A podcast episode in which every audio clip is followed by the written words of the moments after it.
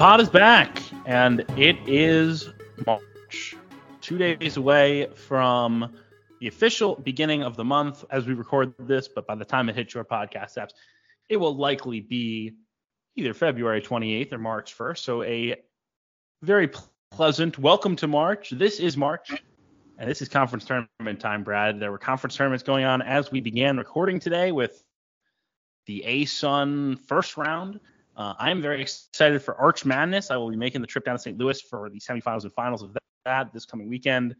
Um, we talked a couple weeks ago about the the death of the Ohio Valley uh, opening conference championship game. But man, oh man, is this going to be fun? We had a great weekend uh, this past weekend to set the tone with some really crazy games, crazy buzzer beaters, insane finishes. Lots of fun.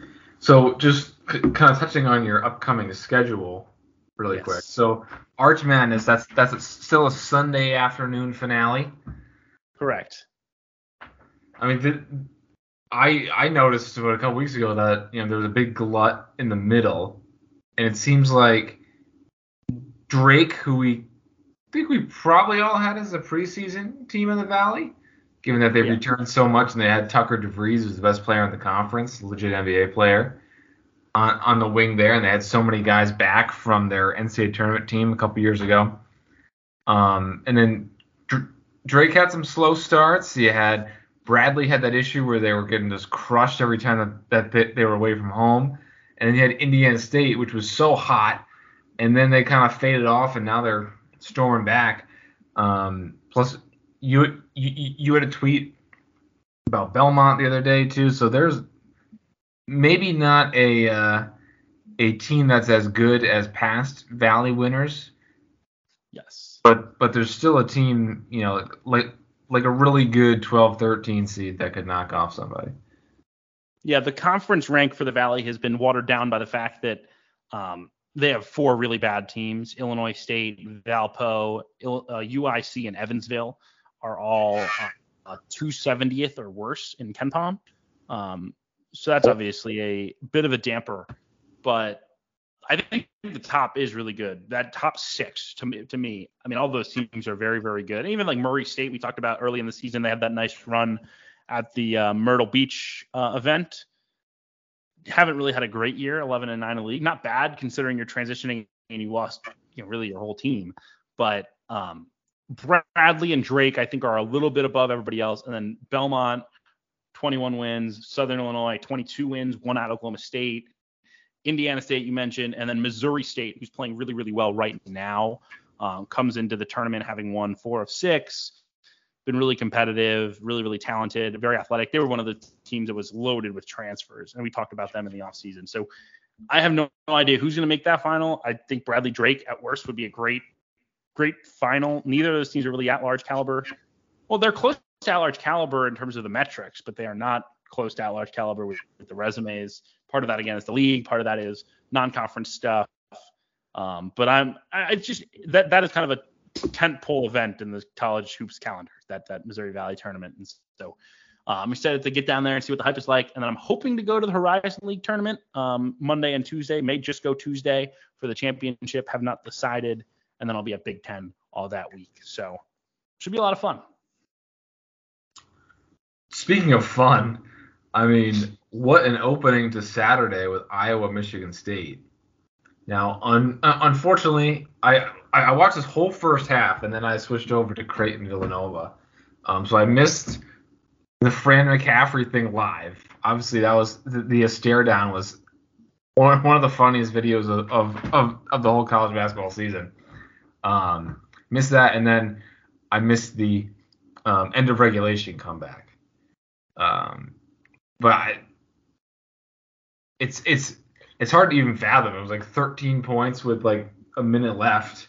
Um, Payton Sandfort, the McCafferys are all hitting shots. Michigan State hit their free throws too. Um, it's just kind of like one costly turnover in there, and uh, Iowa absolutely escapes with a win.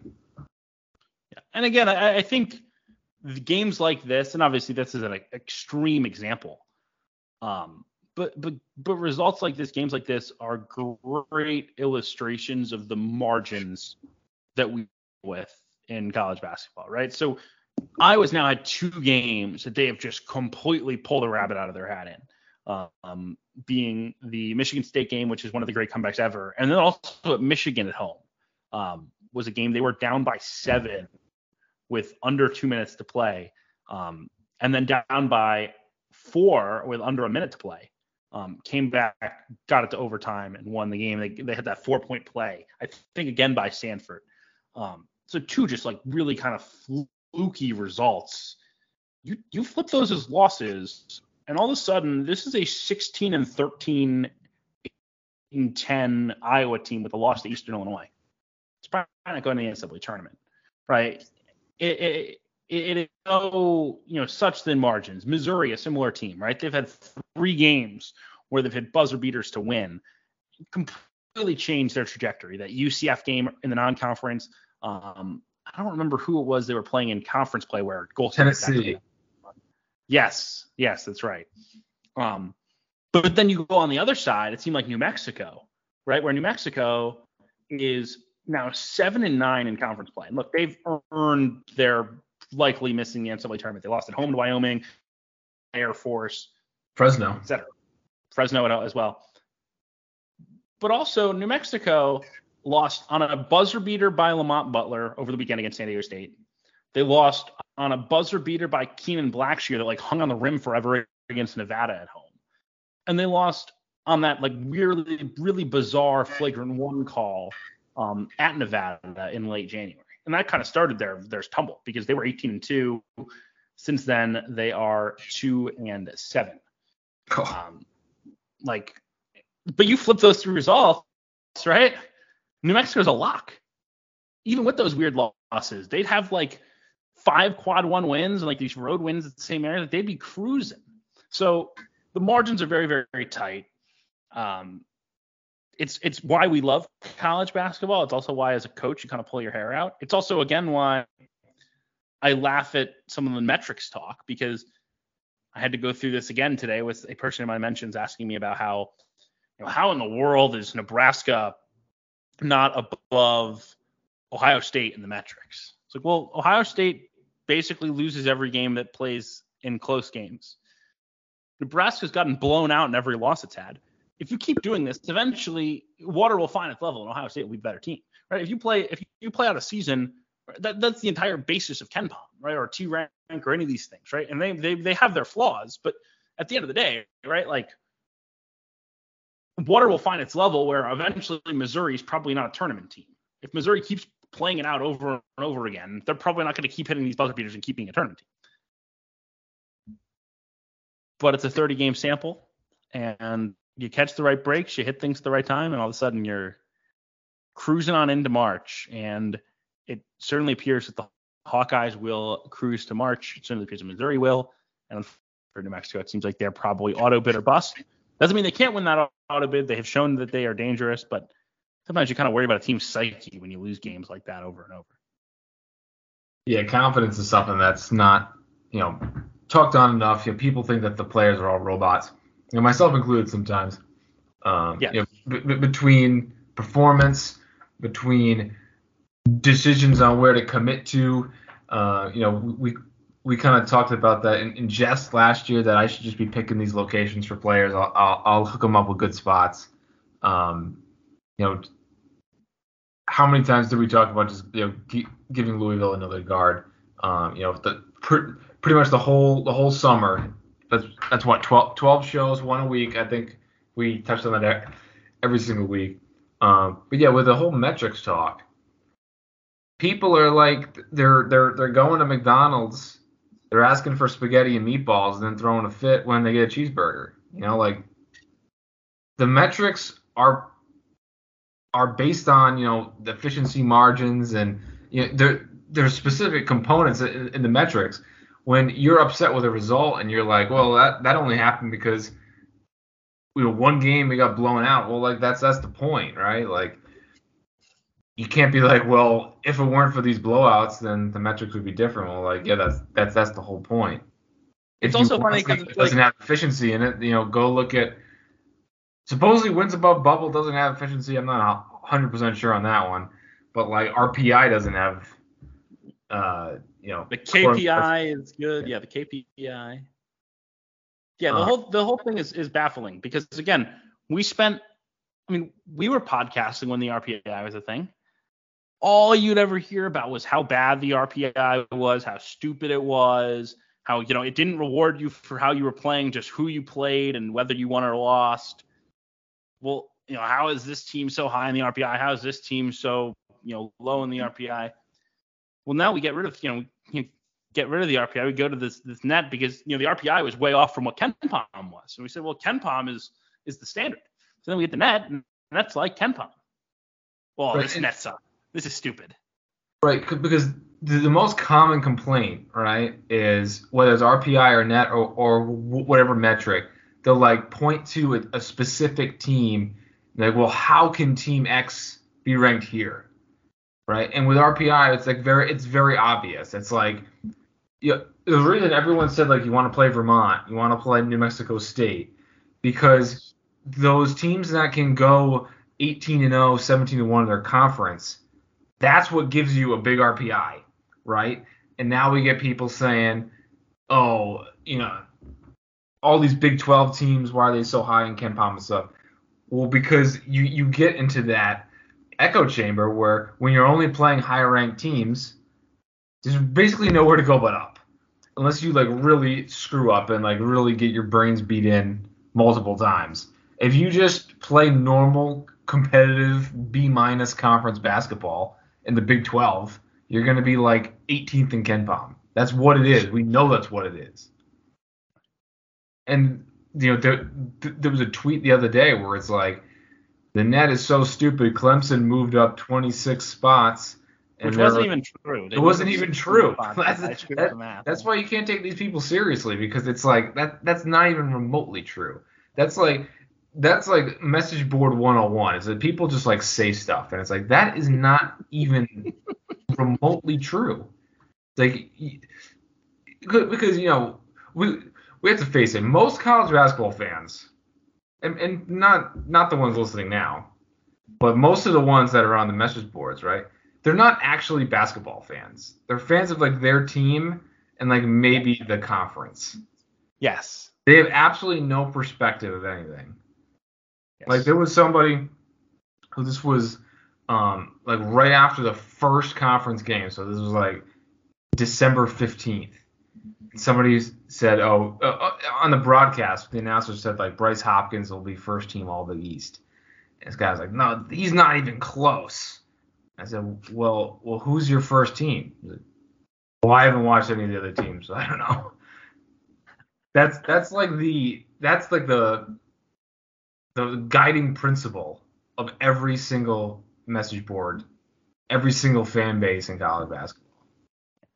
But yes, inevitably, the biggest problem is that we have people who don't know understand what they're looking at. I think the NCAA could. And they don't want to understand what they're looking Right. at. Yeah. They could. The NCAA could make the net more transparent. I think it would be a, an improvement. You know, uh, there there are things we could do to make the process better. But at the same time, like there are just people who do not understand. Like, like it's not rocket science, people. It really isn't. So, um, gotta find another thing to be mad about, right? Like, oh, if we go back to, you know, if we get the, the wins above bubble, people gonna complain about that. We get this, we get people complain. It's just people are meant to complain when their team or their conference isn't getting the amount of respect that they perceive that it deserves. Um, but I, I, I will, I do want to combat one more narrative before we move on from the metrics talk and we get into some of the game, great games, and the sport is not played on a spreadsheet. Um, look, I've seen a lot of like, oh, you know, the the net is screwing the mid majors. The mid majors are not getting the bit, you know, opportunities, whatever. Like, how do we explain that FAU is 10 spots higher in the net than KenPom? How do we explain that Oral Roberts and like College Charleston are like top 50? They haven't played anyone. They're blowing people out. They have a chance, right? Like, The net is screwing them because that's the point. Because they're actually not that good. Like college Charleston's not like top 10 in the net because they're not a top 10 team. They're like a top 60 team. Right. But yeah, like the idea that like, oh my gosh, like the net is the thing that's stopping these mid majors getting in the tournament. No, it's just, they have no wins. Oral Roberts hasn't beaten a quad one team. And there's only so much you can do blowing out the 200s because even a game where they win by like 10 points at home against team 250, you're moving down. Right. And again, Oral Roberts has done an amazing job, did everything right. The the problem is that we have like a fundamental scheduling problem in college basketball where mid-major teams do not get the opportunities to play better teams at home and on neutral courts, and because of that, they are fundamentally disadvantaged in trying to get into the NCAA tournament. And in some ways, part of that is probably like a good thing for the NCAA tournament product because, as you said, a lot of these one bid league mid-major teams are actually no are not better than these high majors, right? But I also think that if you gave them opportunities, a lot of them would be competitive or close. And I, I, I want we want to see like, like Oral Roberts being not, not being in the tournament this year in favor of like South Dakota State would suck. It would suck. But Absolutely. like I don't understand. Like I don't know that there's a like the, the the the only way to actually fix all the problems people are talking about is like fundamentally reshape how scheduling works. And no one's going to do that because the people who have the money have no interest in doing that. Because why would like why would like the commissioner of the Big Ten be like, yeah, you know, what we really want is to give out these home games, right? I mean, remember we we actually, and it's actually a good transition. Remember we joked in November about you know the Pac-12 like completely shooting itself in the foot by its you know legacy series of the SWAC. Yeah. The like Arizona State might miss the NCAA tournament because they had to play on the road at Texas Southern. No, they got that huge win on that great buzzer beater against Arizona, and and They, they'd be like they'd be clearly in the field today if they hadn't didn't have that loss.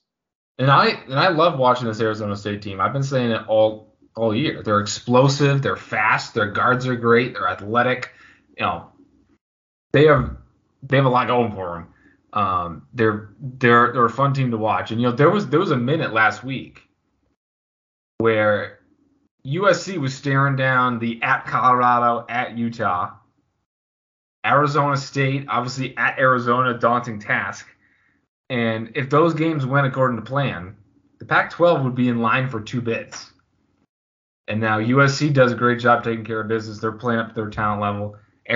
Arizona State's very talented. They're playing up their level too.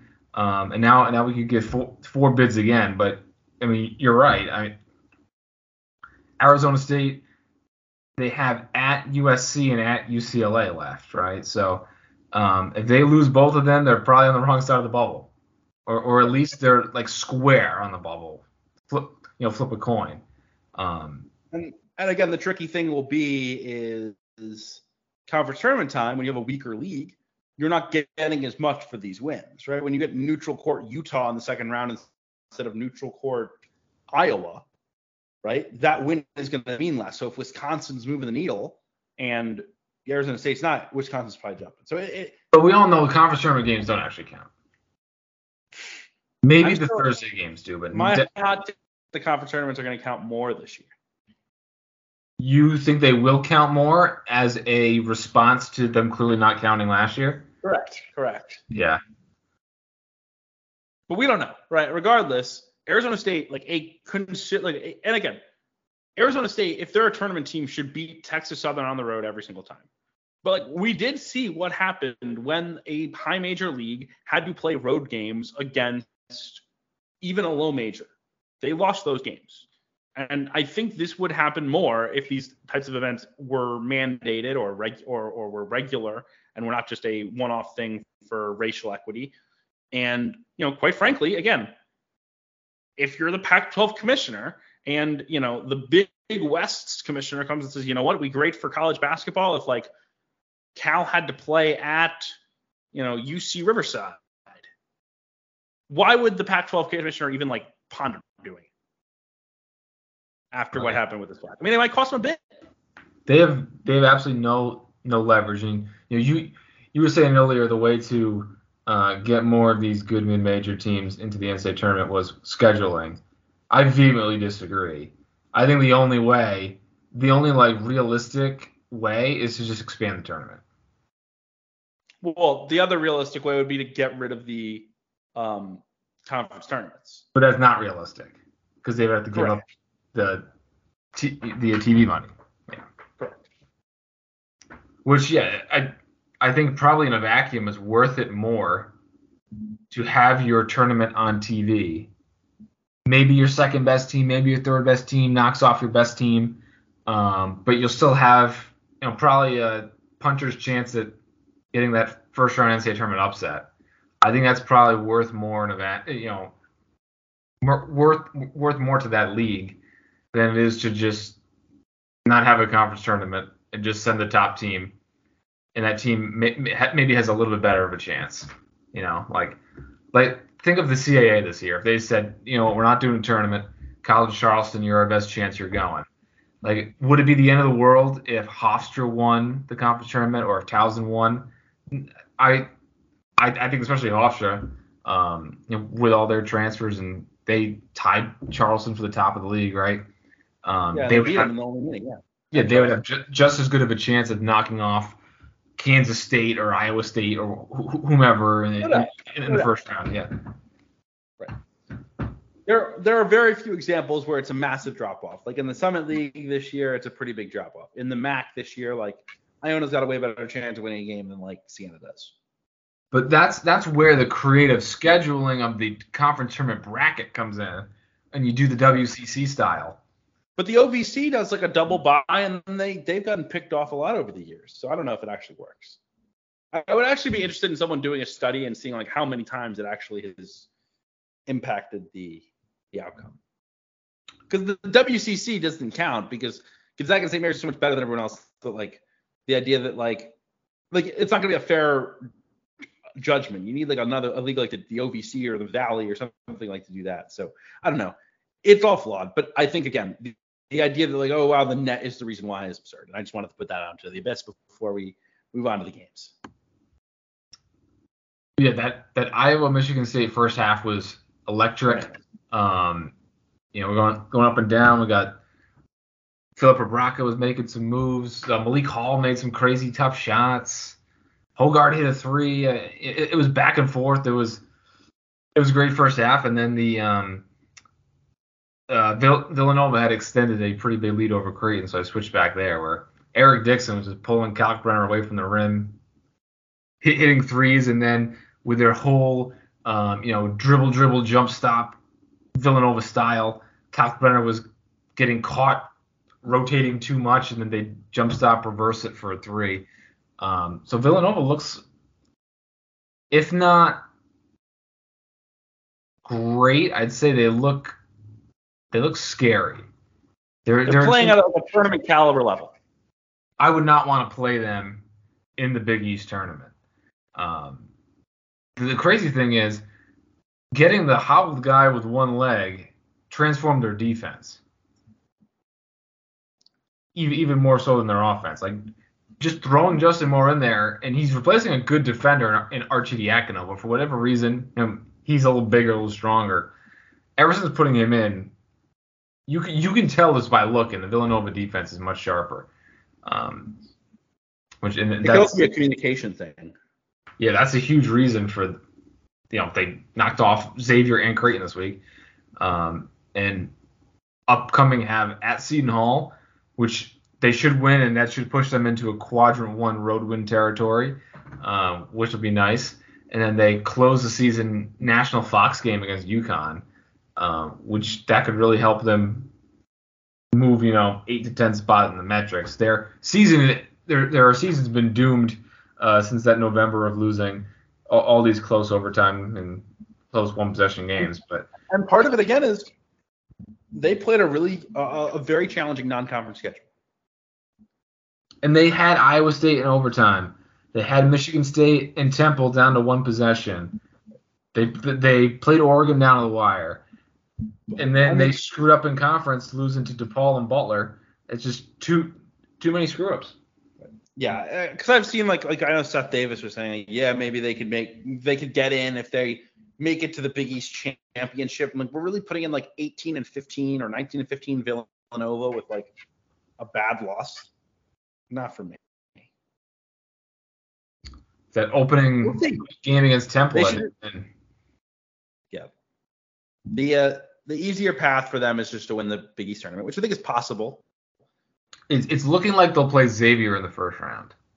that's obviously assuming Providence beats Xavier on Wednesday. Um, but Villanova, if they beat Seton Hall, um, they'll, they'll, be the sixth seed, so they'll get Georgetown in the first round. Uh, a lifeless Georgetown team on Sunday uh, against Providence. Um, and Villanova's playing really well. They win that, they'll probably get three seed Xavier. Freemantle probably like just be coming back. Villanova just beat them last week, so uh, that could be a good spot for Villanova to make a run. Uh, Mark Armstrong's playing a lot better now too. They just got Jordan Longino back, um, so they're fully healthy and they're starting a little scary. Yep, no doubt. Um, and that was just the beginning of a really crazy day. You mentioned that Arizona State Arizona game. I mean, again, impressive performance from ASU regardless, right? Like, obviously the win changes everything, but that is a team that is dangerous. Their shot selection is shaky. They're, you know, they have their flaws, but like you said, this is a fun basketball, and they do really guard. And that's the one thing that they haven't done in the past is guard. I mean, Devan Cambridge is one of the best athletes in the country. Uh, they got Warren Washington back from COVID. I'm not sure how much he's been playing, uh, but just that backcourt with Desmond Cambridge and Frankie Collins and Horne. I mean, that's a ton of firepower. And again, we talk about the teams that have succeeded generally in March that have been under, you know, low seeds. It's often been teams that have multiple guards who can go get their own. And certainly Arizona is there. I don't think they do as good a job running stuff as like Miami did last year, but I, I do think that they have the pieces, right, to be a tough out in that, that setting. They can make shots. They made 11 threes in that game. Um, you know, we're really trailed the whole way and just kind of fought and fought and fought and fought. Somehow got got got across the finish line um, on that heroic heave that could, you know, Bobby Hurley needs to like give Desmond Cambridge a cut if this somehow gets Bobby either an extension or another job because holy wow, that was that was an unbelievable shot, shot of the year in college basketball. Um, and like you said, they probably need one on the road this weekend to feel at all comfortable going to the Pac-12 tournament. But they at least have positioned themselves well. I mean, their metrics aren't great, but like to me, like I look at Arizona State and like they're over 500 in in Q1 plus Q2 games. They're four and three in quad one, five and five in Q2. Like to me, that's a pretty solid resume. And, and they won their uh, preseason tournament, right? They they knocked the crap out of Michigan, Michigan right? And they yes. beat ECU. Um, and then they beat Creighton on neutral without Kalkbrenner. Uh, which is a great win.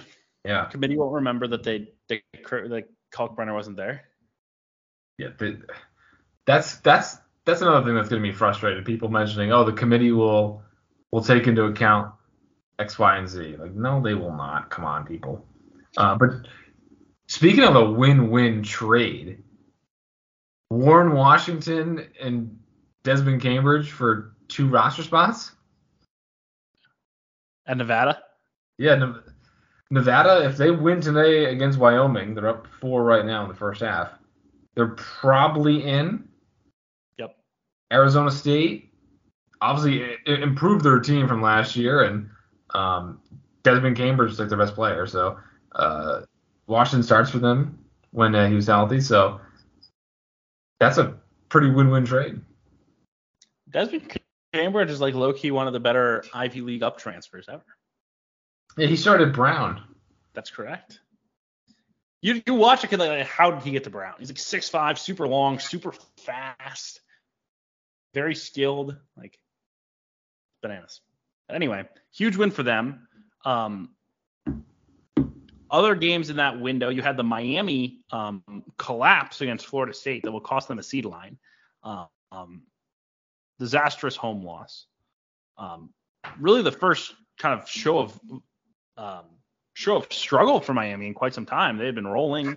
All of a sudden, you know, kind of get tripped over by a Florida State team that is talented, but really has not played at all consistently well. They did kind of make a run on North Carolina today, and it looked for a second there that they were going to uh, they were going to pull off that upset, which would have been really unbelievable. Can you imagine, like, if North Carolina had blown a 20 point lead to uh, Florida State to end its NCAA tournament hopes? Miami just blew 25, right? I know. That's Miami. Yeah, Miami will be like a five seed now, maybe a six. They had been like kind of working their way towards a number four seed. they also have lost to Georgia Tech as well. Correct. So they have two kind of weirdly bad losses.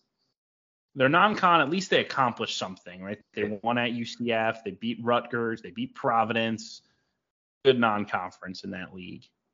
Um, one of the better in the ACC, quite frankly. But the two bad losses and the fact that again, none of these ACC wins feel that valuable. I mean, it, it is so crazy because you know th- there was a time where like you know the ACC sucks, but they get a lot of tournament teams in.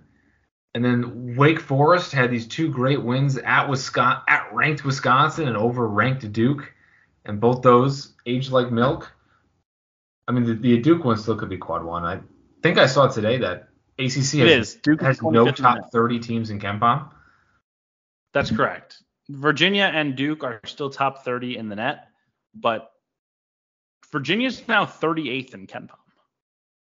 Virginia is still ranked 13 in the AP poll. Like they just got their doors blown off by Boston College, and they gave UNC like their Yeah. first good win of the year.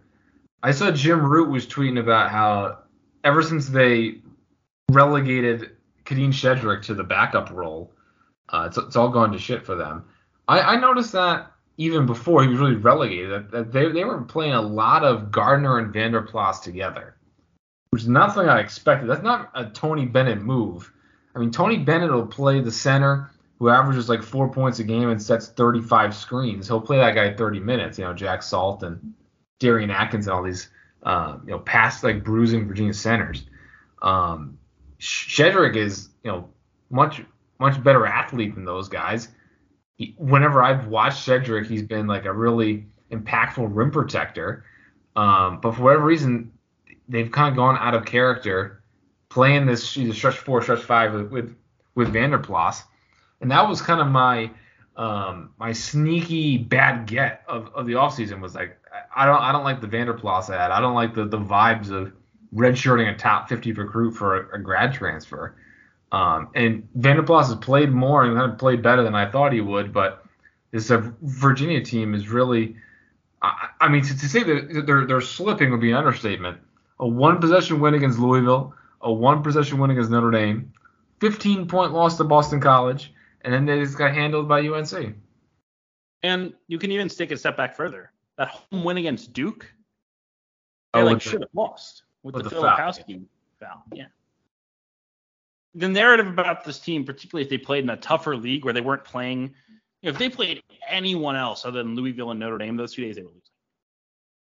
Their offense has really struggled. They're they're they're so three point dependent. And I I saw a stat that like in December and February they've shot under 30% from three, and then in you know November and January they shot like almost 40 or something like that. I'd have to pull it to know the exact, but like it was something along tho- those lines where like they've just been they shot extremely extremely well in, in you know in stretches, and when they've done that, they've been really good. But that, that- I mean, and again, that intuitively makes sense. Like when you watch them play, particularly if you're going to play a stretch five, like their guards just don't get downhill, right? Reese Beekman is a is a glue guy. Kihei is Kihei. Armand Franklin is 21 night, five the next. Like they just aren't really wired to score like that. And I just think, you know, they've been, you know, they've been helped by the fact that McKneely has really given them something shooting the basketball, but it it it, it has gotten dicey here for Virginia. For now, their resume is still pretty good, just by virtue of the fact that they have those those wins over Baylor and Illinois from very early in the season and outside of the BC game have, have avoided the bad loss. But I mean, their their upside feels very very capped in the NCAA tournament. Like talk about a team that does not scare you at all. Like like if I'm a five seed, right? On the mock brackets. four or five, I've seen them as a four in a lot of places. They're still a four in the matrix. I mean, I think every team that we just rattled off, talking mid majors for 20 minutes, like Oral Roberts, Drake, College of Charleston. I mean, that's that's the value play. You know, every, everyone picked on Providence last year for their poor uh, their, their poor KenPom in that first round game against South Dakota State. Um, I wonder if Virginia's brand name will keep them from getting the same lack of respect uh, with, with, with that upset pick. But that's that's clearly the the direction to go when your other options are like Gonzaga and UConn and who, who, whoever else is on that four line. Yeah. Kansas Xavier State. could be in that four. Iowa State could be in that four. Yeah, no, you for sure. Like you're picking against Virginia right now. And again, even if they make it out, like where is the upside, right? Where is the vision where you like watch Xavier or watch Virginia, excuse me, and you're like, man, that's a team that can go to an Elite Eight, go to a Final Four. I mean, so many people had Reese Beekman as like an NBA draft pick a, a couple months ago. But that's their only pro, and he's a glue guy, right? Like, I, I think the other thing too with Virginia is, and I think Jim Root made that point when he was talking about the Shedrick deal. They were the continuity team in the offseason, right? So, you know, they come in, they play Baylor, who's got, you know, Keyonte George, and they're, you know, kind of working through a bunch of stuff. They're Jalen Bridges is new. They're trying to figure out life without Tchamwa Tchatchoua. And then they play Illinois, who's all new guys, right? Like their whole team is is brand new. And they win those games, and everybody's excited. But as the season is worn on and everyone else gets chemistry, you realize, yeah, like this team was untalented last year, and they're still untalented. They're still trying to hold on to that you can't bring everybody back thing.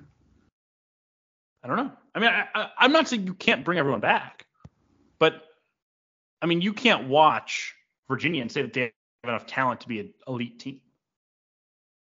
No, and you know the the fact that they have all these great recruits. I, I mentioned that the redshirting Isaac Traudt, the redshirting I think Leon Bond too. They're they're playing Dunn and they're playing McKneely. And they seem very excited about it. Like their fans like talk about Dunn like he's like the next like DeAndre Hunter type like, like NBA player. But that that's the model, right? Is you got these veterans, you mix in some some good young players, and then with with your veterans, you got a transfer in Vanderplas, you got a great rim protector in Shedrick, double double guy in Gardner, you got Beekman, if if we're to believe the draft people, is an NBA player, and you got some experience with Kihei Clark, who's a solid point guard. He's a, he's al- always overrated, but he's solid. And then Franklin can shoot.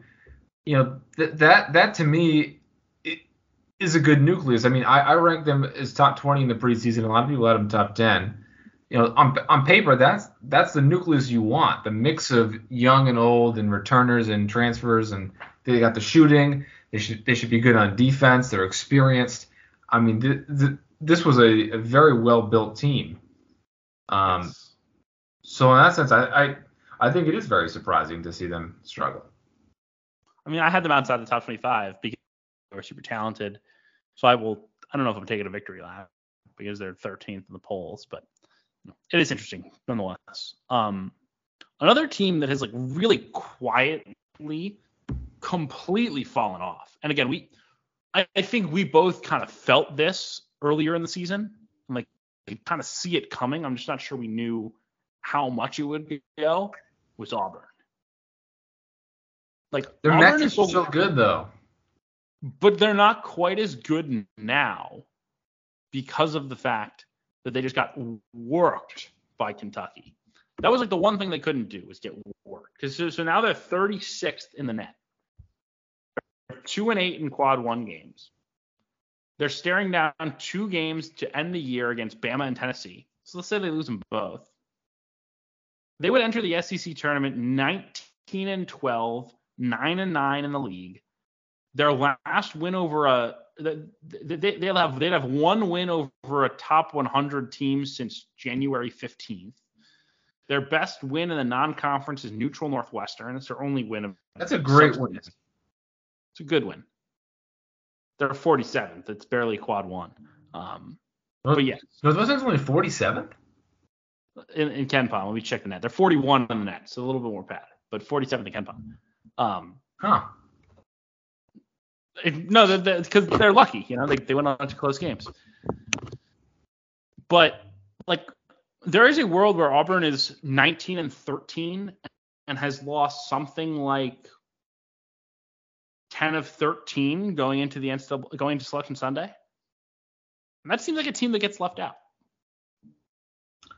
Well, they did beat Northwestern on a neutral, and they also beat, uh, I think, Missouri and Mississippi State, right? So they have some. So their wins are neutral Northwestern, home Arkansas, home Mississippi State, home Missouri. Those are their only wins of substance. The rest of their and they have neutral Bradley as a Q2, road Washington's a Q2. But like realistically, like games that mean something against like tournament caliber teams, they have those wins. All three, none of them on the road. They've got really no bad losses other than now the the road Georgia's not great. But I again, part of this is just like the me thing, right? Like like if we're gonna operate in a world where a team that loses 13 going to selection Sunday gets into the NCAA tournament, but particularly too that like it's not like they really did work early. Like I know they were 16 and 30, but they didn't really accomplish that much. Um, if we're gonna live in a world where that team gets in the NCAA tournament, but like 29 and five, Oral Roberts doesn't, like what are we doing? Like what is the point of the sport? You're not so scared of Auburn? No. They can't beat anyone. Size and athleticism. But they can't beat anyone. They scored 43 points against Northwestern. It was one of the worst games I've seen all season. I watched them play. Was it? A and M, and the game was like the 80s. How about that? Yeah, the 83-78 game against. I just, again, I'm not even saying they can't win games if they get there. I just, I don't know how you watch and say that's a deserving team when they haven't really accomplished anything.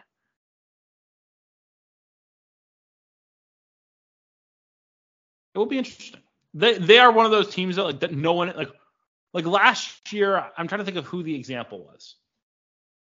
I think last year like everyone just kind of assumed Wake Forest was in, and all of a sudden they like lost two games. It was like oh shit, Wake Forest is not making the tournament. That's a good one, yeah. And it wouldn't like if, if Auburn loses two more here, which they should, right? They, they shouldn't win these two games. All of a sudden, like that SEC tournament first round game is going to feel like it means something. And I I think on the other hand, Auburn doesn't have like too far to fall given their opponents. Correct. The only game that they could hurt, really hurt themselves in would be that first round SEC tournament. First round game. And even then, you know, I'm pretty sure with the bracket they'll probably play someone like like a Florida or something. Florida, whose metrics are good. Vanderbilt's top 100. Like, as long as you don't, you just don't want to play Georgia, Ole Miss, South Carolina, LSU. Those teams are terrible. But you know, looking at at the bubble, after that Penn State blowing a huge lead against Rutgers on Sunday, I think Penn State's probably out. I think Rutgers is probably in. Yes. So you're looking at basically basically just the first four out have a chance to make it. And then Charleston's usually like one team behind the first four out. They would need, I think, some bubble chaos to get an at large. But um, you, Charleston has the feel of the team that they just send to the first four to be nice. Right, kind of what they did with with uh, Belmont a few years Belmont, ago. Belmont, yeah, with Rick Byrd, yeah. And, and, they played Temple in the first round. Dayton, Dayton will become our city, you know. Right, because like UNC is really questionable. Uh, Oklahoma State and West Virginia could have a ton of losses. Utah State has like the strong net, but there's not much else. Arizona State they got to win probably one more game at least. Um, so there's the the bubble has shrunk pretty considerably. Where we're Agreed. we're a couple outcomes from from just like deciding for Team 68.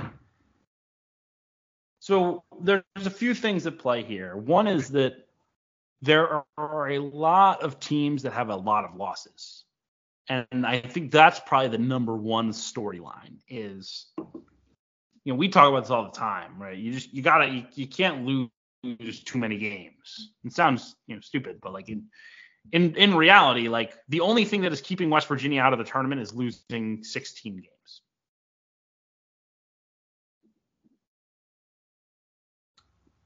Absolutely, and, and they're up right now, eight eight points on Iowa State. Talk about a team that's collapsing. Iowa State. Oh yeah, yeah. Yeah, they're 17-11 right now as well. Um, There's a lot of those teams though in the Big Ten and in the SEC and the Big 12 in particular that are stacking losses. Oklahoma State, uh, Texas Tech, West Virginia, all those are quote unquote bubble teams. They have 13. Uh, and and by the time you're getting this, be, it's likely that Oklahoma State will have a 14th. They're trailing big to Baylor as we record. Um, you know, TCU and Iowa State, who are you know going to wear home uniforms, they're trending towards you know potentially 13 losses on the season. Um, you've got you know in the Big Ten, you've got Wisconsin who has the 12 losses, 16 and 12 on the year. Penn State who has the 12 losses. They could work themselves back in if they beat Northwestern and Maryland here this week. Um, but even like the the teams in the mid pack, Rutgers has 11 losses, Iowa has 11 losses. Michigan State has 11 losses. Like there's a lot of losses out there. Um, for, for a lot of these teams that are, you know, either bubble teams or even, you know, kind of a little higher seed list. And so it will be interesting to see what the committee does. There's only been three examples ever of a team with a with 15 losses getting into the NCAA tournament. Coincidentally, all three of them have been SEC teams. Collin Sexton, Alabama. We had think the first year of Bryce Drew where Vanderbilt like had the greatest strength of schedule that the world has ever seen. Correct. And then la- last was it was it a Mike White Florida team? It was. That's Ooh. impressive. Had a boy. I remember the Collin Sexton buzzer beater in the SEC tournament to punch their ticket. Yes, it was sick. Yeah. So it will be interesting. Oklahoma last year had the 15 losses. The great KenPom didn't get in. They had some great wins too, really elite wins. I don't I don't think when you look at like Oklahoma State's resume that they have that type of win. I don't think you, you look at Wisconsin. I mean, Wisconsin at least is the road win against Marquette. But it, it, it will be very interesting to see what happens with some of these teams. And again, part of it is the bubble will probably shrink. We'll probably get a couple of bid stealers. We tend to. Um, that can help kind of answer questions for us. But right now, you're looking like, is, is the committee really going to put in like 15 loss Oklahoma State, who lost to Southern Illinois at home in the non-con? Are they really going to put in like, or are they going to like roll the dice with you know Oral Roberts, who's never won a, you know, hasn't beaten a team over like two, uh, uh they've beaten one team like in the top 100 this year. It's gonna be very interesting to see. I think uh, ideal first four matchups maybe what about Arizona State and UNC? Yep. And and Wisconsin and West Virginia. Wisconsin West Virginia might be a gross game. That'd be a horrible basketball game, Brad. Like I, I think I would like try to refrain from watching it. Because do we do we know what's up with Chucky Hepburn? We do not. When I slept on the game yesterday, I was like, did Chucky Hepburn get a new hairstyle? And they're like, no, it's Kamari, Kamari McGee. No, it was concerning. He didn't return to the floor at all. And that usually does not imply good things. He was like grabbing at his knee, and I had I had hoped it was just you know bumped a knee with someone. But if he's out, I mean they're they're not a very good basketball team. They're not a very good basketball team with him, quite frankly. No. I think but, every six seed is is dreaming for Wisconsin there. Well, Wisconsin has done a nice job, and they're another team that has you know really limped to the finish. They are um, they started 11 and two, since five and 10 in that stretch. Their wins are home Penn State, not a tournament team. Road Ohio State, not a tournament team. Road Penn State, again not a tournament team. Home Michigan, sure, and home Iowa. So they beat one tournament team in that stretch, Iowa. And Iowa hasn't done anything away from home all year. So isn't it crazy how like we were talking or so like all last year Kobe Bufkin was so hyped up. and he didn't live up. And then the whole offseason, we're like, well, he, he's a breakout guy because everyone liked him last year. And then it, it wasn't like any buzz on him or anything. And all of a sudden, it was like, snap your fingers. He he's actually balling out, and, and he's a first round pick. And he, I don't. I think the first round pick stuff is a little overplayed right now because he is small and he's not a great shooter, but he's shooting it really well right now. very slender, yeah. He's yeah, but he's tough, man. Like I love that kid. Like I draft him in a heartbeat. It's just he's got a. I, I think I think I like him more as like an early second, but he has played himself into that consideration, no question. And they've got a big week ahead. Road Illinois, road Indiana. Got to find a way to win at least one. Probably, if you don't want to have to do a ton in the Big Ten tournament, you got to win both. But I think realistically, they're probably gonna have to do both. Um, if they want, or they're gonna have to do some stuff in the Big Ten tournament. So it'll be interesting to see. I mean, last year Indiana was kind of that hungry team that played its way in. We'll see if this year uh, it's Michigan. Michigan was right on that bubble too. They won the. Uh, who did they play last year in the Big Ten tournament to play, kind of play themselves in? Oh no, they lost to Indiana, and we thought, oh, maybe that knocks them out, and then they, they snuck in at 17 and 14. And then committee had no idea they lost the game. Hmm? So the committee had no idea they lost that game. That was that was well that was the stretch where from like early February on they just traded results. They beat Purdue, then lost to Ohio State, then beat Iowa, then lost to Wisconsin, then beat Rutgers, then lost to Illinois, then beat Michigan State, then lost to Iowa, then beat Ohio State, then lost to Indiana. Then got to the NCAA tournament, and its first second straight win in a while was beating Tennessee uh, to get to the Sweet 16 before eventually losing to Villanova. Wait, they they made the Sweet 16 last year. I remember that, that uh, Colorado State game was like the first game of. Yes. Was was that the first game of Thursday or the first game of Friday? First game of Thursday, I was First- there. first- Colorado State was up 28 to 13, uh, and then they gave up a they gave up an and what did they give up? Like an yeah, they, they gave up an and one, um, and then on the ensuing inbounds off the and one, Isaiah Stevens got his pocket picked by Frankie Collins for a layup, and then like the, the comeback was on. It was like oh shit and then uh, yeah, they made the push out of the half and and won that game. Well, Isaiah Stevens was so bad in that game; it was brutal. Didn't Um, um didn't Devante Jones like have COVID or something, or he like came late to the team or something? I think he was concussed, He was concussed. and he was like, coming out of the protocol, and they weren't sure he was going to play. And then the concussion and the COVID are the only things you talk about the protocol with, so it's easy to confuse them. And then not sure they're For, for, for this year, I, I found it really interesting how much um, Juwan's gone to the two big look, playing Dickinson and, and uh, Tarris Reed together. it has been fairly recent that he started to do this, but it has worked. I remember early in the season watching them and seeing them both out there as well. Um, Well, yeah, and they also do like the Will Tschetter thing at the four. I, I mean, how much hype did uh, Youssef Khayat get in the offseason? He barely plays at all, if if any. Um, Joey Baker hasn't played much for. I I, I was in on the t- the Terrance Williams breakout this year. That has not happened. Um, yeah, it's Bufkin's emerged. Dickinson's really good, and their role guys are starting to come along. Uh, I think Jett should be back. They were saying for this week. Yes, I believe so. So we will see if Michigan can make that push. It feels inevitable that they're going to be right, right around the bubble. And that's that's another team, you know, wasn't because of a scheduling enforcement, but that Christmas time loss to Central Michigan might end up dooming uh, dooming the, the uh, Wolverines.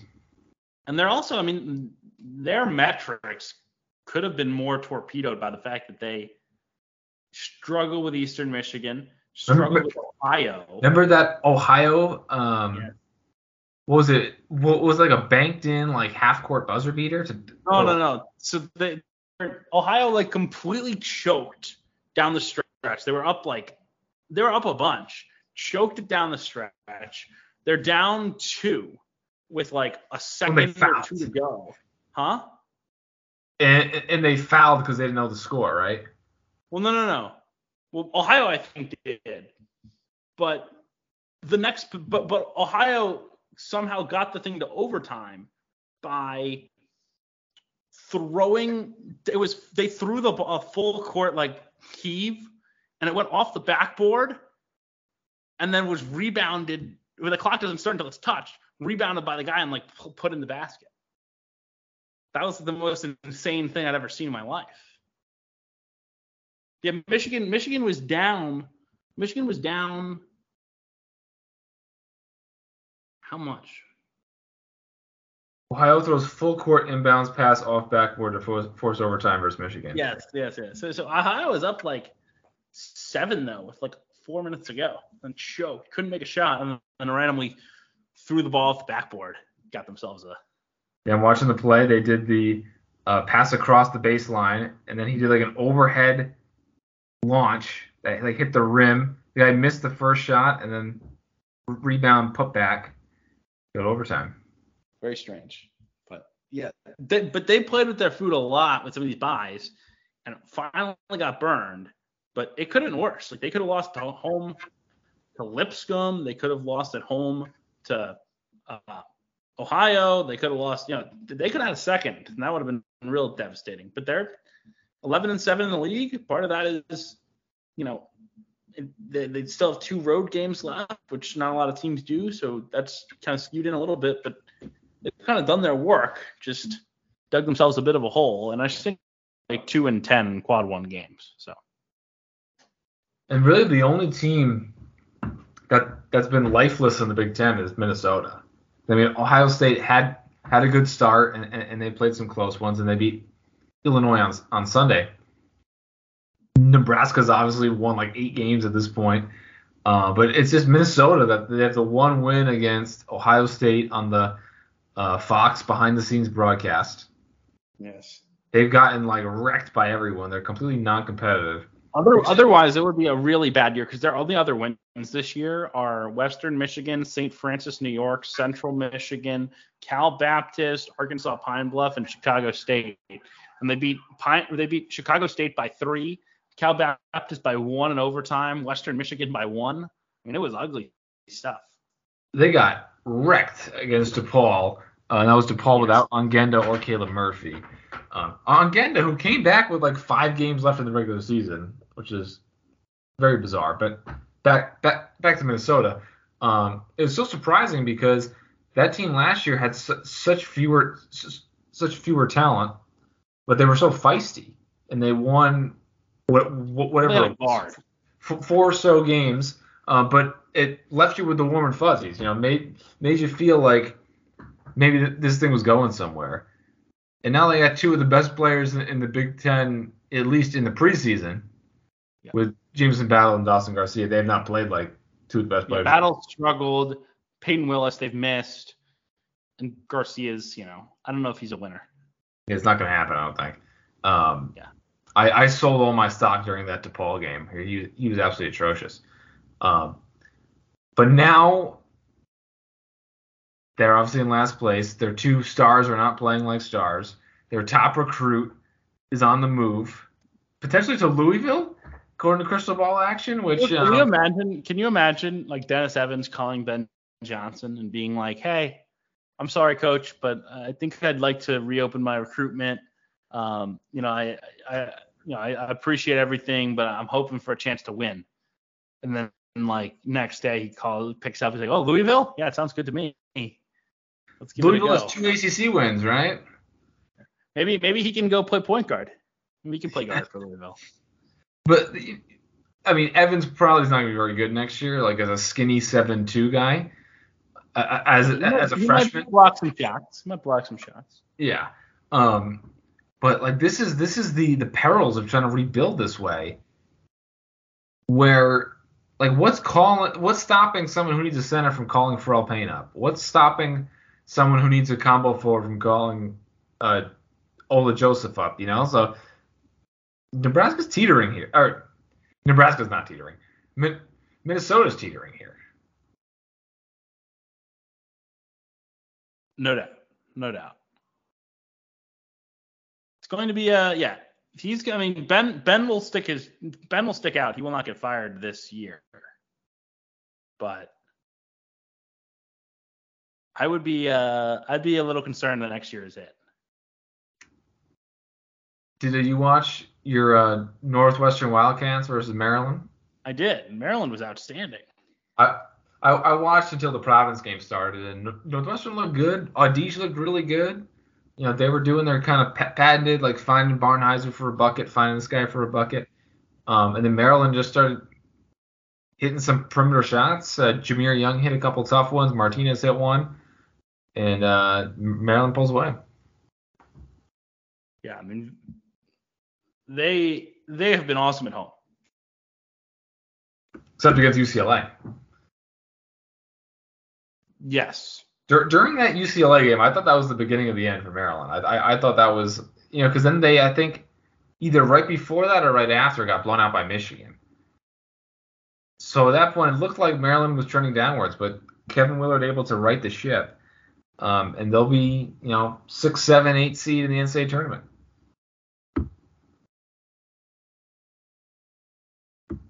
No doubt. They might. I mean, I don't think they can rise much higher than a six, but they're they're very good. Great, great guard play with Young. They got veteran wings with Scott and Hakim Hart. It just just a well well balanced group. Yes. I want. I, we should mention in the Big Ten the Indiana Purdue game, which I went to. Um, I don't know if you watched that, Brad, but that was an incredibly impressive impressive um, shot making display by Jalen Hood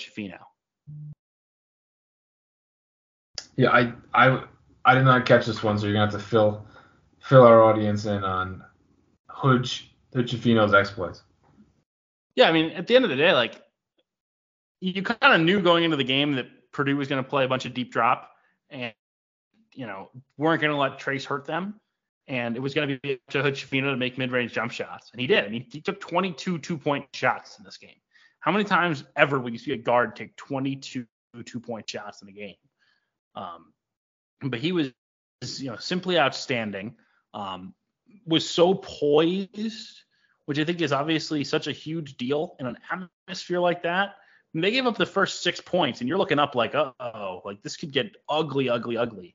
And he just settled down. He made a big shot got him into the game, generally took care of the ball very, very well. Like he was simply excellent. It was one of the best performances I'd seen by a player all year.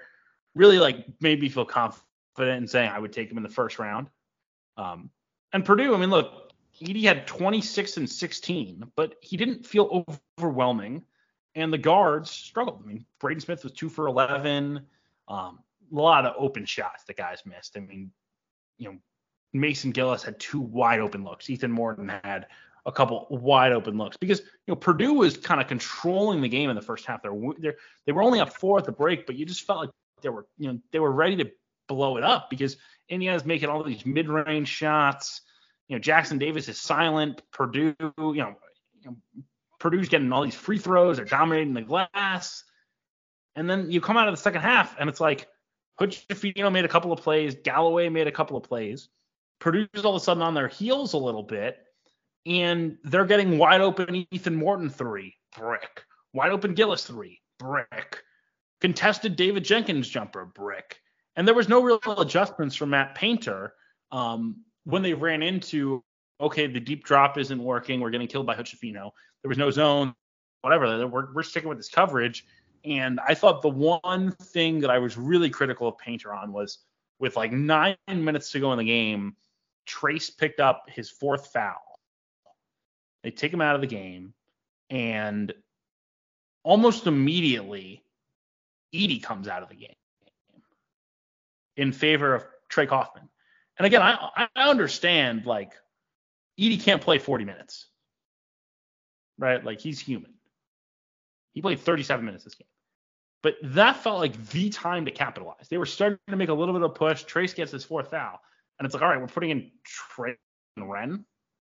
It's odd to me. So interesting game for Purdue. Kind of the game that makes you worry about their March ceiling just because the guards struggled again. I've been kind of bullish on the guards all year. You know, they've figured it out. They've found ways to make plays in big spots, but they've really come up flat here lately. And it does feel like the recipe is kind of out on how to beat this Purdue team. Yeah, they they have not played like an elite team as of as of late. Um, I don't know if they're necessarily susceptible to any of these eight seeds any more than any other one seed. Um, you know, like if Purdue gets the winner of Rutgers in Missouri, I'm not sure I'm racing to put uh, either one of those eight nine games into into the Sweet 16, but um, certainly doesn't feel like this is a national championship team or anything like that. Yeah, I agree. For Indiana, what do you think they should do with Xavier Johnson? Isn't he set to come back soon? Do you try to use him as like a sixth man, or do you just kind of throw him in there and uh, let let the talent prevail? Yeah, I mean it, it is a weird one because their depth is really bad. I mean they have they got two bench points in that game. Their only bench guard is Tamar Bates, who was kind of fallen out of the rotation, really. I mean, it's been Hood-Schifino and Galloway. I think the six man thing is probably a good idea.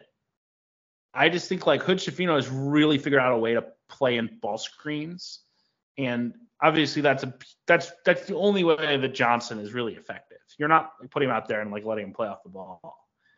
So while Hood-Schifino can probably play off the ball, I would just be I would be reticent to take the ball out of that kid's hand when he's playing. So I think the sixth man type of thing is a good idea. I think you bring him along slow. He's obviously an important piece kind of mentally for them. So it, it, I'm very curious to see where that thing goes because to me, like I've got enough. Like I, I, would keep it rolling, but they also don't have a lot of depth. So I'd understand why you're like, we got to get this guy back in the fold. Indiana, a another team in the preseason, we marveled at their depth with bringing Malik Reneau and Tamar Bates and Jordan Geronimo all off the bench and kind of kind of falling flat a little bit. Although I'm Re, Reneau will probably be very good next year as the T, TJD replacement. Um, yeah, he fouls like crazy though. Like he, the game I just think is a little fast for him right now, and he like makes really weird, rash decisions. The the biggest one was there was a there was a play with like four, five minutes left in the game. Like you know you're just trying to be solid, and you know they like there's a long rebound to Purdue, and Reneau just like comes crashing into the guy and like wipes him out and gets a foul. It's like one, that's your fourth foul, and you're dealing with foul trouble for race and Trayce already. Number two, you just gave a foul in free throws 90 feet from the rim. Like, what are you doing? Like, like mind-bogglingly stupid decision. So he's got to learn. But talent-wise, he's very impressive. Like, watching him warm up is a very impressive thing. And think he was a, he was almost at Mike White, Florida, if uh, Mike White had stuck around. Yeah, him and uh, him and Jalen Reed. I'm a big Jalen Reed guy. That would have been a killer future front court. Um, so we could talk about how St. Mary's looked a little rattled against against the Zags on Saturday night. Are we uh, surprised? No, I'm not scared of St. Mary's. Not at all. Yeah, that was that was controlled the whole way by Gonzaga. Never really any game pressure. And and again, it is worth noting like Gonzaga that whole game in the first meeting too. And all of a sudden, Aidan Mahaney shows up. Like, you do wonder like what the narrative with St. Mary's is if they lost both those games. The Gonzaga win kind of insulated them from all criticism. Right, they'd probably be like an eight seed, right, with like crazy good metrics. Or you think they'd be probably like a probably a six or a probably a six or seven, but seven. maybe seven, and then if they lose to Gonzaga a third time, they want to be an eight, you know. And now they'll be a five or six probably. Yes. Because the whole resume is like, hey, we played Houston close. Because teams are coming with, especially if if you're under the belief that the committee will care more about the conference tournaments this year. Uh, any team that makes it to the Big 12 or the Big 10 finals or have added like three three quality wins. Yes. Um,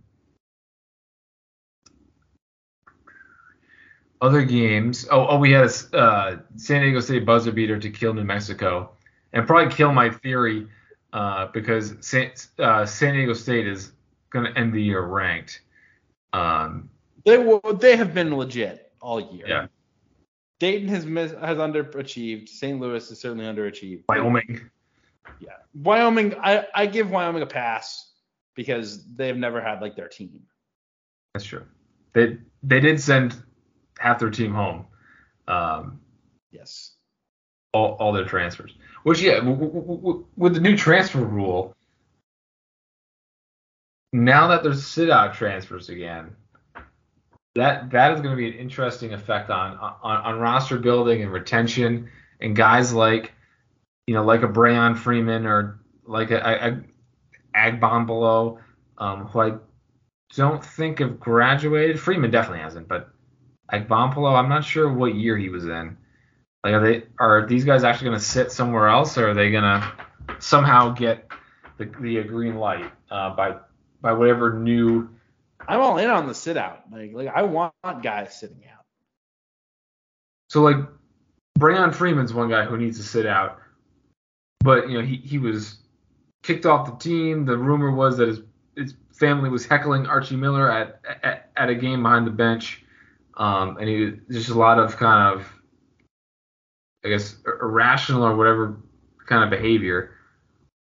What is- what I mean, level are, are you taking the risk on Brayon Freeman? Like, if you're Iowa, do you take him and have him sit out a year to get in your culture, I or don't, I don't take him as a high major.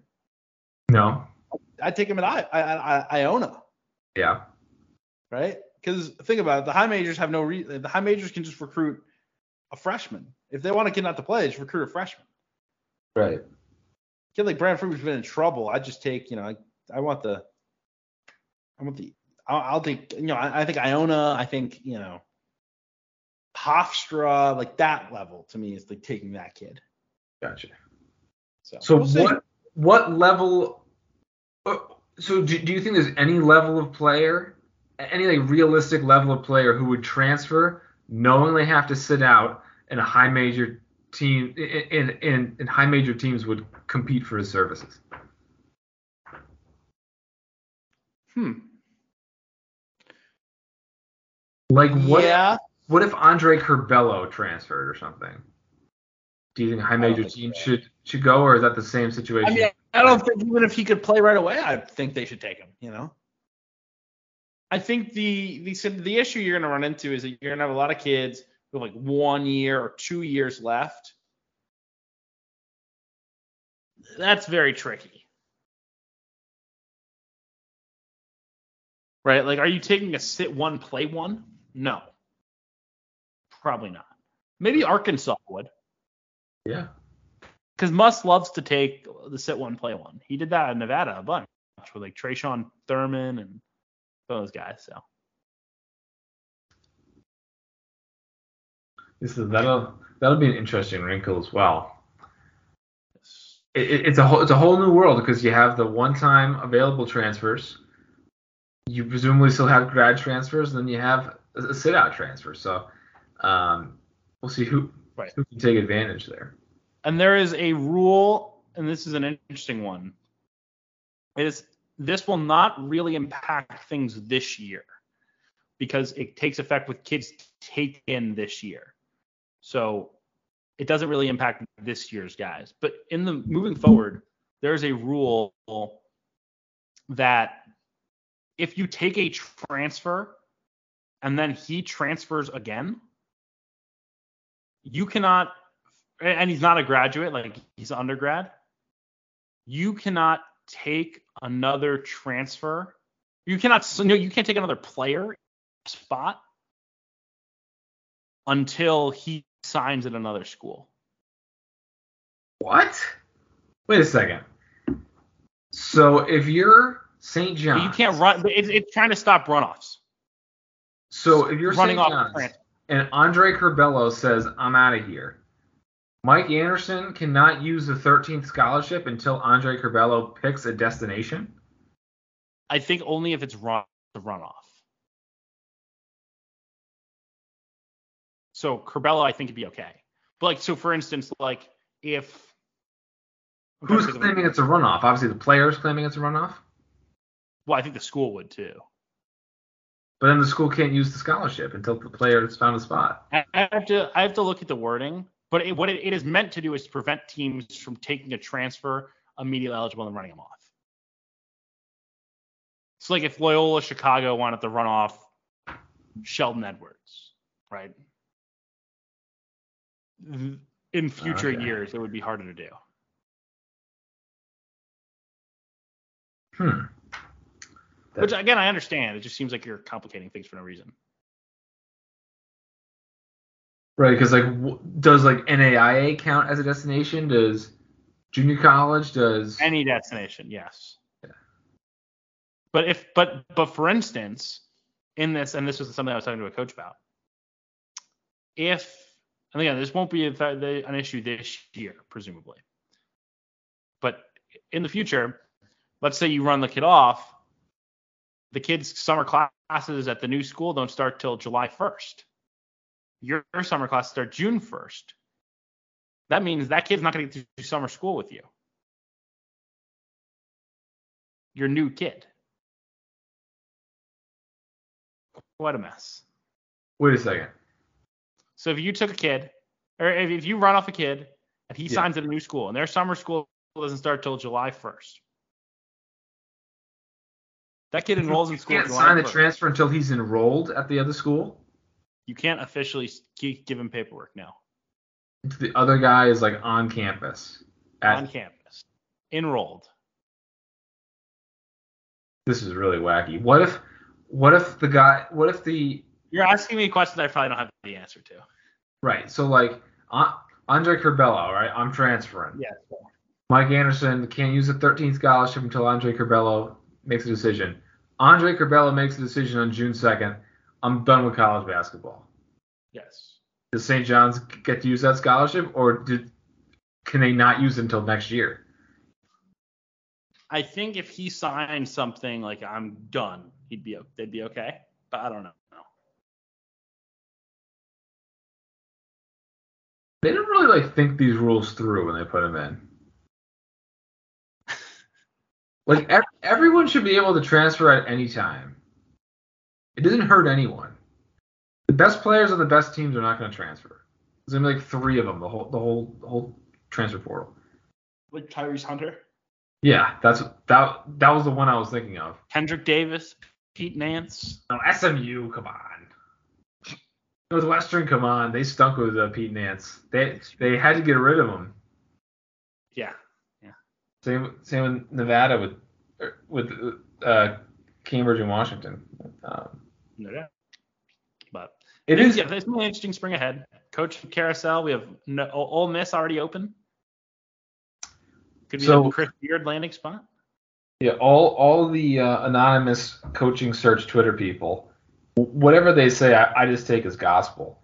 Um, so Ole, Ole Miss is between Dusty May and Chris Beard. Uh, so basically, they're, they're they're vetting Chris Beard to see if they could actually hire him, but if not, they'll go with Dusty May. Which yeah, that's that's a pretty good move. Um, Seems reasonable. Yeah. I've I mean, Dusty seen- May. Dusty May just feels extraordinarily similar to Kermit Davis. Right. less accomplished. Right, because Dusty's well, Dusty's one team is better than either Kermit team. Um, Mid- Middle Tennessee had some dudes. They Sure. they were Ja'Cory 15. They beat two Utah. seed Michigan State. Yes. They had a Giddy Potts. Remember Giddy Potts? They Reggie Upshaw. they they upset Minnesota with R- Richard Pitino. They were like favored in that game too. yeah, actually. that was a 6-11 game they were favored in. five twelve.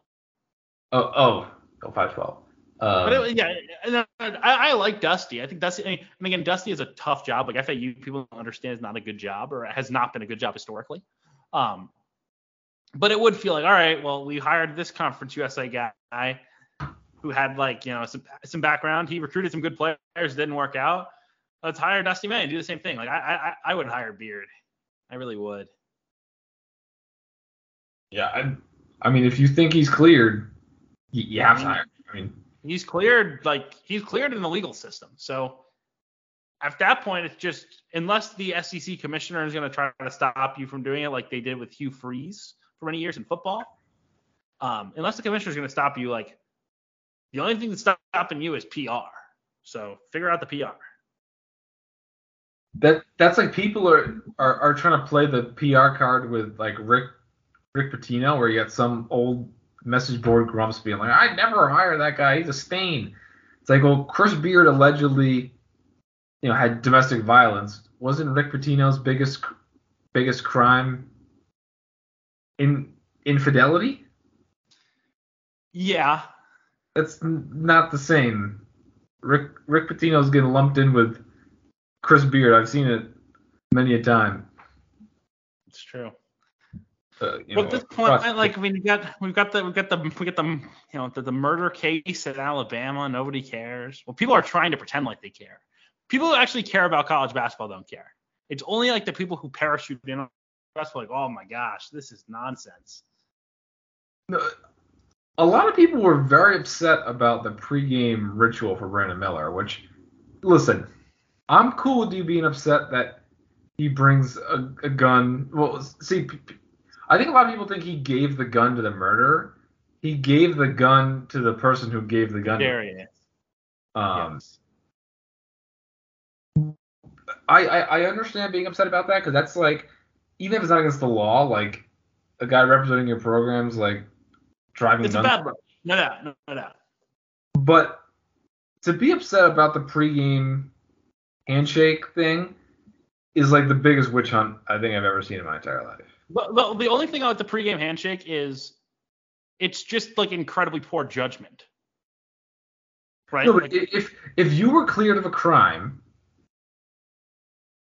would you think to stop doing a pregame handshake that you've done for every game this year that is no. not it's t- very tangentially re- related. It's like three levels of symbolism related to the crime you were cleared of. Sure. Sure. I guess I guess the way I would put it is this: like you're in the spotlight all week because of this. Even like if you're not thinking of it because you have a million other things to think about, like there has to be someone in the program, a GA, a manager, a director of player personnel, who has seen the celebrate the, the, the SID. Like someone's gotta see it or think about it and be like, hold on a second, like we do this like pat down thing of him before the game, and someone's gonna like like you were asking for it to go viral. I guess is my point. Like it was a stupid like because it comes across as very like callous. It comes across as like oh we don't care like haha you you you couldn't catch me you couldn't get me in trouble like I'm still here. Even though I obviously again I don't think it is.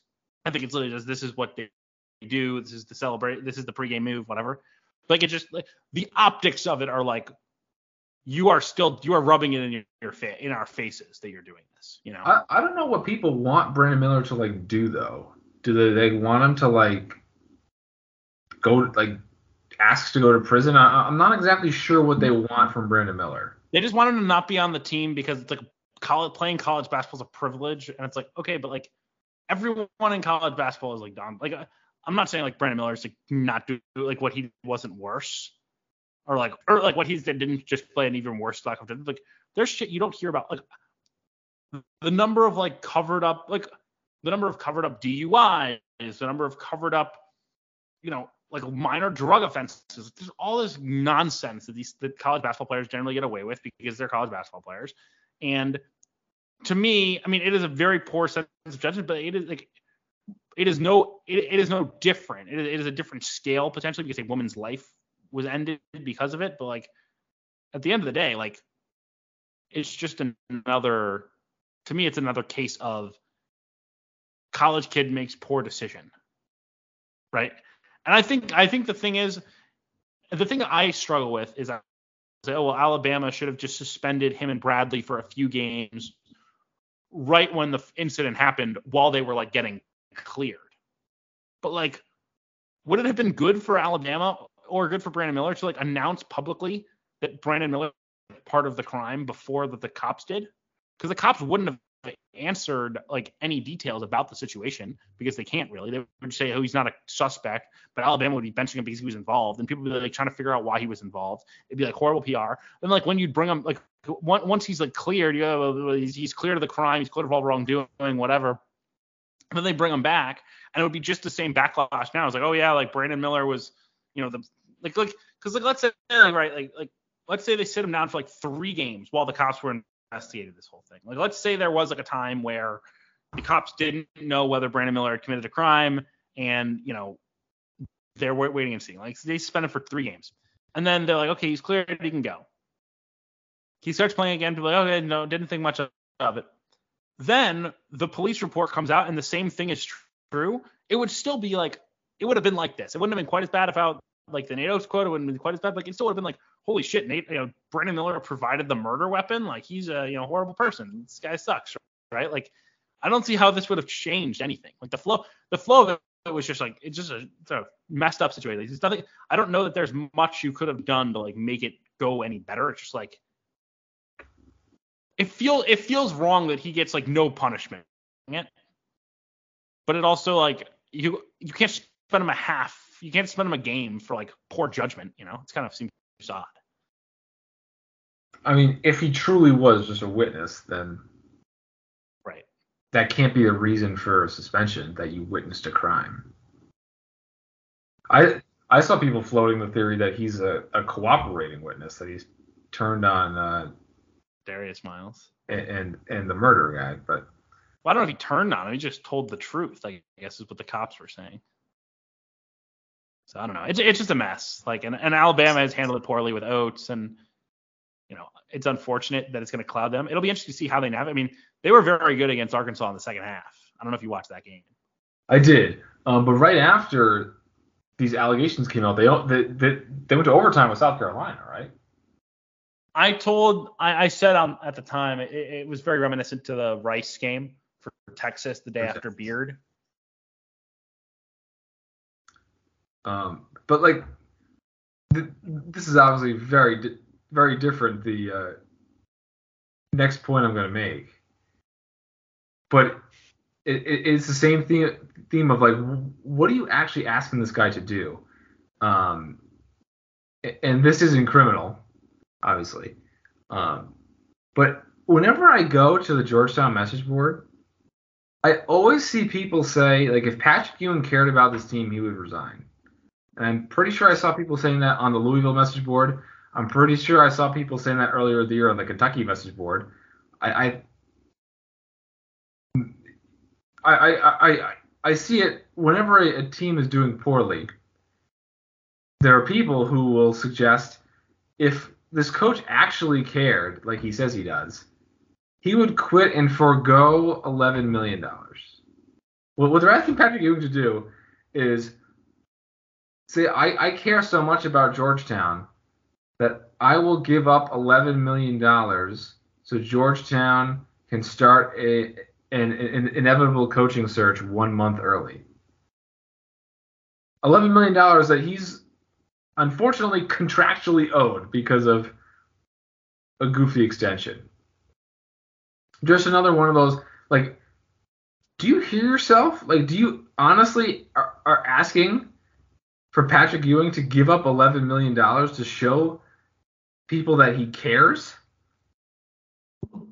What does care even mean? Right. It's not like Georgetown fans will like feel better about Patrick Ewing if he had like quit. If he had quit on like January 20th versus like getting fired, George are not gonna be like, wow, he's so noble, you know. I guess they really wanted like Patrick Baldwin Sr. to coach the stretch run or something. But who might be a worse coach than Patrick Ewing? Uh, probably definitely a worse coach. I don't know if you can say definitely. I mean, Patrick Ewing is one in what what one in 38 or two and two and 37 in his last, you know. Yeah, two two, two and 37, which is which is pretty hard to fathom. I mean, you got to think like I, I think you and I could do a little bit better. We've touched on this almost as much as the Louisville stuff. But the fact that you go 0 for last year, you improve every position on your roster, You improve your depth. You get you get good freshmen in. Denver Anglin was like a, a really good recruit who was supposed to be one of the best shooters in the country. They literally improved every position. They got like an all Big East caliber talent in Brandon Murray. They got their all Big East caliber center back in Qudus Wahab, who didn't come back as Qudus Wahab, but they they literally improved every position, and they basically are just as bad as last. I, that's that's un, un, unimaginable.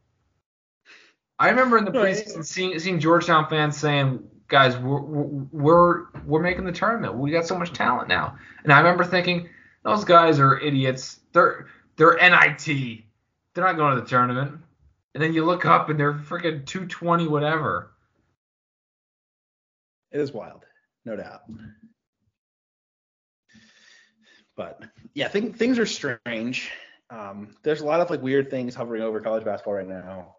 Um, hopefully, games and weekends like we just had will continue to be the norm here down the stretch, and we will have lots of you know epic moments to remember this season by, and not New Mexico State hazing and Patrick Ewing and Kenny Payne and Brandon Miller and all this nonsense that we've had to really worry about throughout the season. But it's gonna be fun. Conference tournaments this week.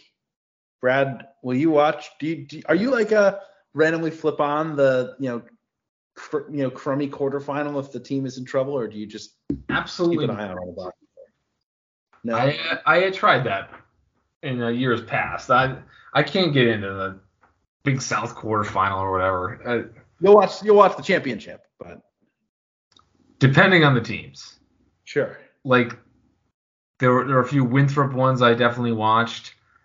I think it was a Coastal That's Carolina buzzer beater back when Coastal Carolina was in the Big South. There's um obviously watched a ton of Arch Madness final. I watched all the Belmont Murray Morehead battles of the previous Ohio Valley. I've watched some Liberty ASUN. I've watched some Florida Gulf Coast ASUN. Um, I think I watched a North Florida one. So yeah, you usually pretty good about the the first the first week mid major stuff. Yes. It's the the Saturday ones where you you, you have to pick between power conference and and, and mid major uh, where I'm kind of limited to just like the America East. That, that's usually early Saturday. The Big and you West, might do the Mountain West one. Yeah, and then the um, Big West is usually late Saturday. Um, but I kind of get lost with the the ones in the middle. Yes. But anyway, it's gonna be exciting. It's gonna be a lot of fun. We're looking forward to it. We will have another pod for you next week get you ready for Selection Sunday, and then obviously preview the bracket for you once we have it. So appreciate you joining us, and we will uh, uh, see you all next week on the pod.